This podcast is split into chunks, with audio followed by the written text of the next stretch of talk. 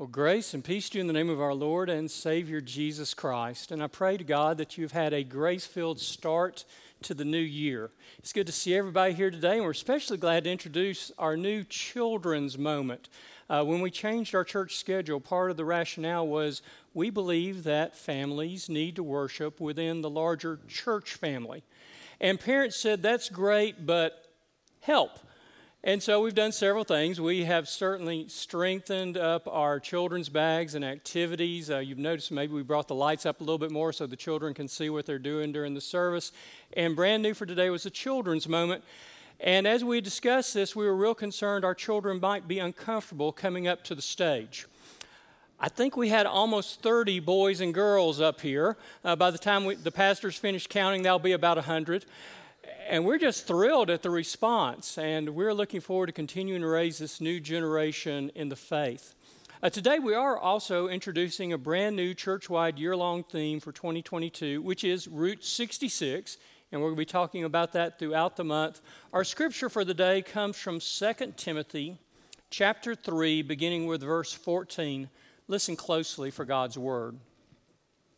But as for you, Continue in what you have learned and have become convinced of, because you know those from whom you have learned it, and how from infancy you have known the Holy Scriptures, which are able to make you wise for salvation through Christ, through faith in Christ Jesus. All Scripture is God breathed and is useful for teaching, rebuking, correcting, and training in righteousness, so that the servant of God may be thoroughly equipped for every good work. Amen. If I only knew then what I know now. We've all shared that sentiment on occasion because life rushes by at breakneck speed, and we always feel like we're a day behind and a dollar short.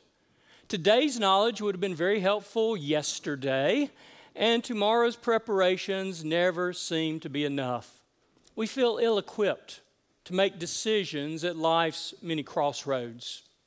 In the cartoon strip, Peanuts, Charlie Brown is complaining about this to Linus and says, Life is just too much for me.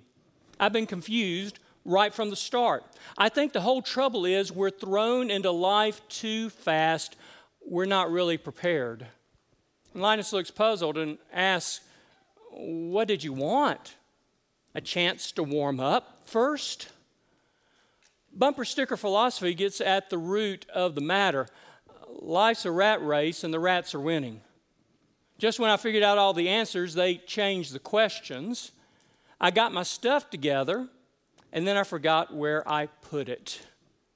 Somewhere at home, all of us have a folder, a drawer, a shelf, maybe a closet filled with all those owner's manuals that come with blenders, microwaves, coffee makers, appliances, cars, yard equipment, games, sports, and more. And for the most part, they remain pristine and pure in their plastic wrapper, never opened. What we need is an owner's manual for life. And many people have attempted that publishing feat.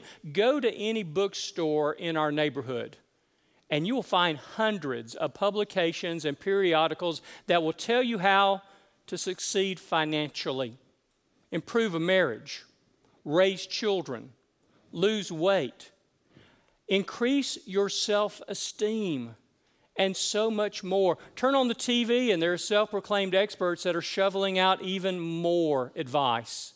And people gobble that stuff up. But does anybody really change? The next month, that same advice will be regurgitated, and yet people are still looking for answers. And the result is that many are drifting through life like a ship without a rudder that gives direction. Or to make the analogy more apt, hurtling down class four whitewater rapids in an underinflated raft without a paddle while hundreds of spectators on the shore are screaming out meaningless advice. What we need is a compass point by which to steer, a trusted guide that we can follow, a true owner's manual for life. And because you're sitting in church and I'm a preacher, you probably figured out where I'm going with this, right? God has provided us just such an owner's manual the Bible. The scriptures are designed to teach us how to live as God's people in this world, and yet oftentimes we neglect and ignore it. So, today, as we're beginning this new series on Route 66, I want to begin with a very basic question What is the Bible? And there are several different responses you can make to that question. The first is the Bible is a library. It is a book of books. We usually think of the Bible as one book, but within its covers, it contains 66 different books written at different times and places by a variety of authors over a span of centuries. The second answer is it is a religious manual. It teaches us how to live moral and ethical lives. And the spiritual principles contained in Scripture are not only the foundation for the Judeo Christian heritage, but also for Western civilization. A third answer is that it is a faith history. It records a series of covenants that God made with God's people in both the Old Testament and then in the New Testament through Jesus Christ. It is the faith story of the people called Jews and Christians. And all of those answers are true that it is a library, a book of books, a religious manual, a faith history, but none of them are complete. Because we believe that the Bible is the living Word of God. God's Word spoken through human words, the Holy Spirit acting through human agency. Hebrews says that the Bible, the Word of God, is living and active, sharper than any two edged sword. But in our scripture lesson today, in 2 Timothy, Paul uses a different imagery that I think is powerful.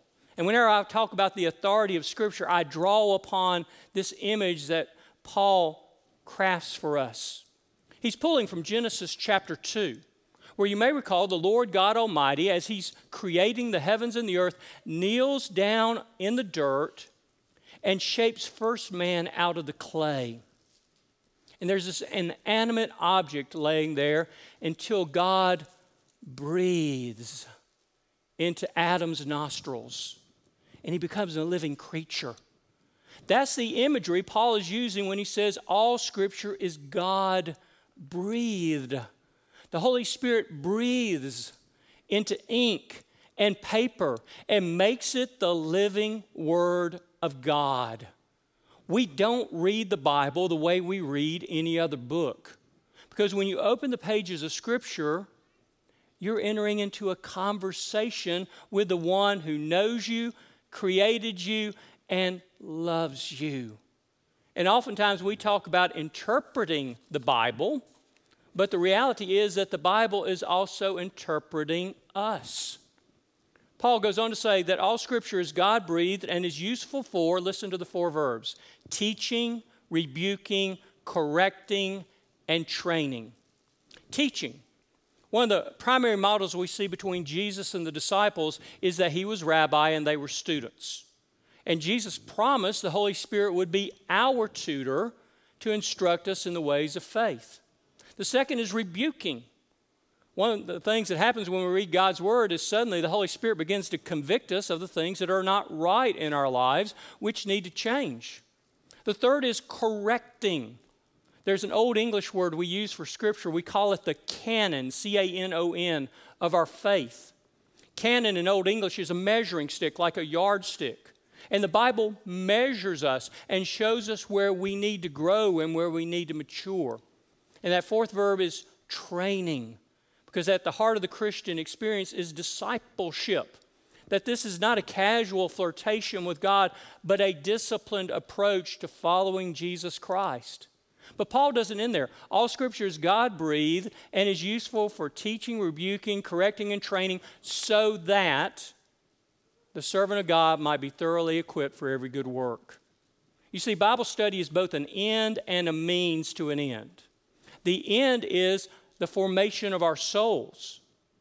But that means to an end is also that it equips us for righteous works in the world about us as we live out our faith and we share the gospel with others. Unfortunately, we oftentimes neglect and ignore the owner's manual of life. Now, this next illustration I'm going to use, I'll claim it from the start, is a gender stereotype. All right? But you decide if it's true. Have you ever watched the male of the species put something together? Our motto is if all else fails, read the instructions. Because real men don't need no stinking directions. And oftentimes, that's how we approach life and the Bible. I had a preaching professor once who said, when you're preaching, use Bible stories as illustrations because a lot of the folks have never heard them. We're living in an age of biblical illiteracy, and it's not always just out there. We may have well raised generations that can't name all four Gospels, that don't know who preached the Sermon on the Mount, and cannot recite the greatest commandment. We may have adults in our church who think that Sodom and Gomorrah were husband and wife, that the epistles were the wives of the apostles, and that Paul wrote a letter to the Philippine Islands.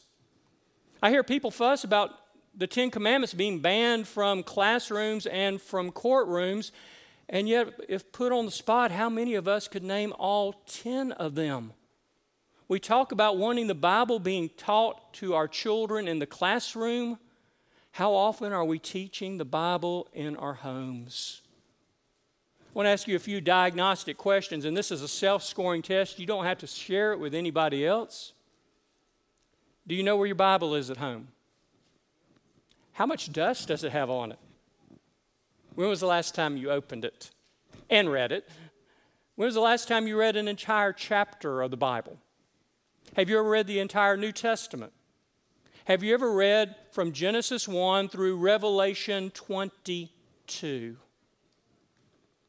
Dietrich Bonhoeffer was a leading Christian author and theologian of the past century. And he served in Germany during the rise of Hitler and watched as both the church and the culture bowed to Nazism. And he found himself involved in a plot to overthrow Hitler, was imprisoned, and eventually was executed by the Nazis days before the Allies came and freed the prisoners in that camp. He talked about how we as God's people need to go through the process of what he called conformation, to be conformed to the image of Jesus Christ. And he also borrowed from Cervantes' work, Don Quixote, and said the church dare not face this culture with rusty swords. You know, the Bible calls the Word of God, the sword of the Lord. And he said the church too long has allowed that sword to rust and to become dull. And if we're going to live faithful lives and if we're going to engage in a fallen world, then we dare not use rusty swords in order to do so. And so, this year, we are emphasizing here at Northside Church the importance, the value, the authority of Scripture in the Christian life and in the church. And our church wide year long theme is Route 66. The 66 comes from, as you've heard, there are 66 books in the Protestant Bible, Old and New Testament. And Route, because that's an amazing image of what the Christian life is all about. It's a journey. And as long as we are alive, we are continuing to grow and mature in the faith as we follow Jesus Christ step by step. And our goal is for the entire congregation to read the New Testament together in 2022. Let me tell you how that's going to work. We're going to introduce a series throughout January in the worship series. Then on Monday, January the 31st, our reading plan is going to start. It's easy, it's simple. It takes the average person about five minutes to read a chapter in the New Testament, some more, some less, depending on the chapter. reading one chapter a day, six days a week. We'll begin at the end of January and we'll be done by Thanksgiving week. Five minutes a day.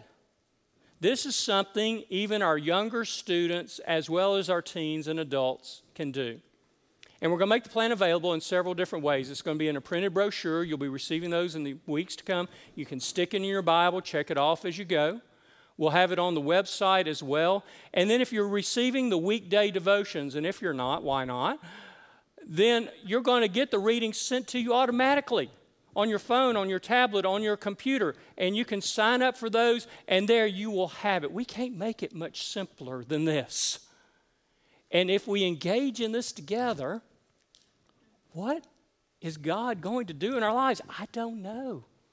But anytime God's people turn to God's word, revival occurs.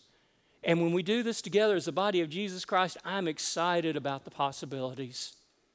Church staff has been working on this for months, but now you've got to do your part.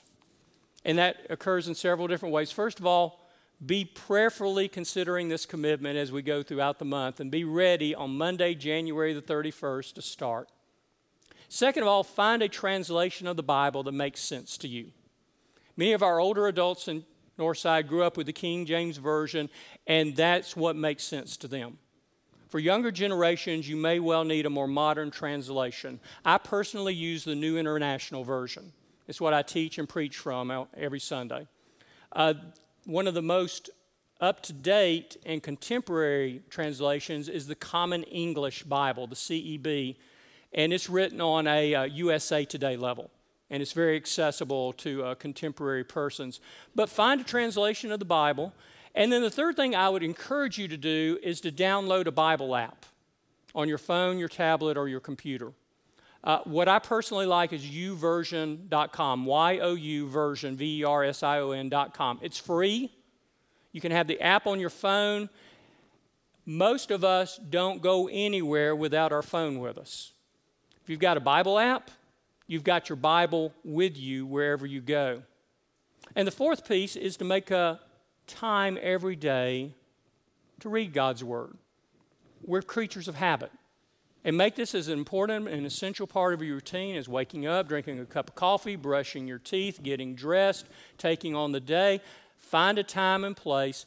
And there are a lot of different ways to read the Bible, but especially if this is relatively new to you, this is my encouragement. Read it like you would a novel, read it like you would a magazine. Look for the major themes and ideas of what's going on. Don't worry about what you don't understand. I promise you, when you engage in a conversation with God, the Lord will give you enough to understand to work on for a lifetime. And remember, we're not doing this alone, we're doing it with one another. But God has promised the Holy Spirit as our tutor, as our teacher, as our guide. You see, the Bible is sharper than a two edged sword. It is God breathed. And when we open the Bible, we enter into a conversation with God. And we may think we're interpreting it, but it's interpreting us. So I invite you on a trip down Route 66 with your church family. There's no telling what we'll see, there's no telling what we'll do, but I can promise you the journey will transform our lives. Let us pray. Gracious God, we thank you for your word contained within the pages of Scripture. And we pray for the grace and discipline in the days to come to engage in a systematic way of studying your word. Help us to be conformed to the image of Jesus Christ and we ask that you would teach us, rebuke us, correct us, and train us in righteousness so that we might be thoroughly equipped for every good work. In Christ's name, we make our prayer. Amen.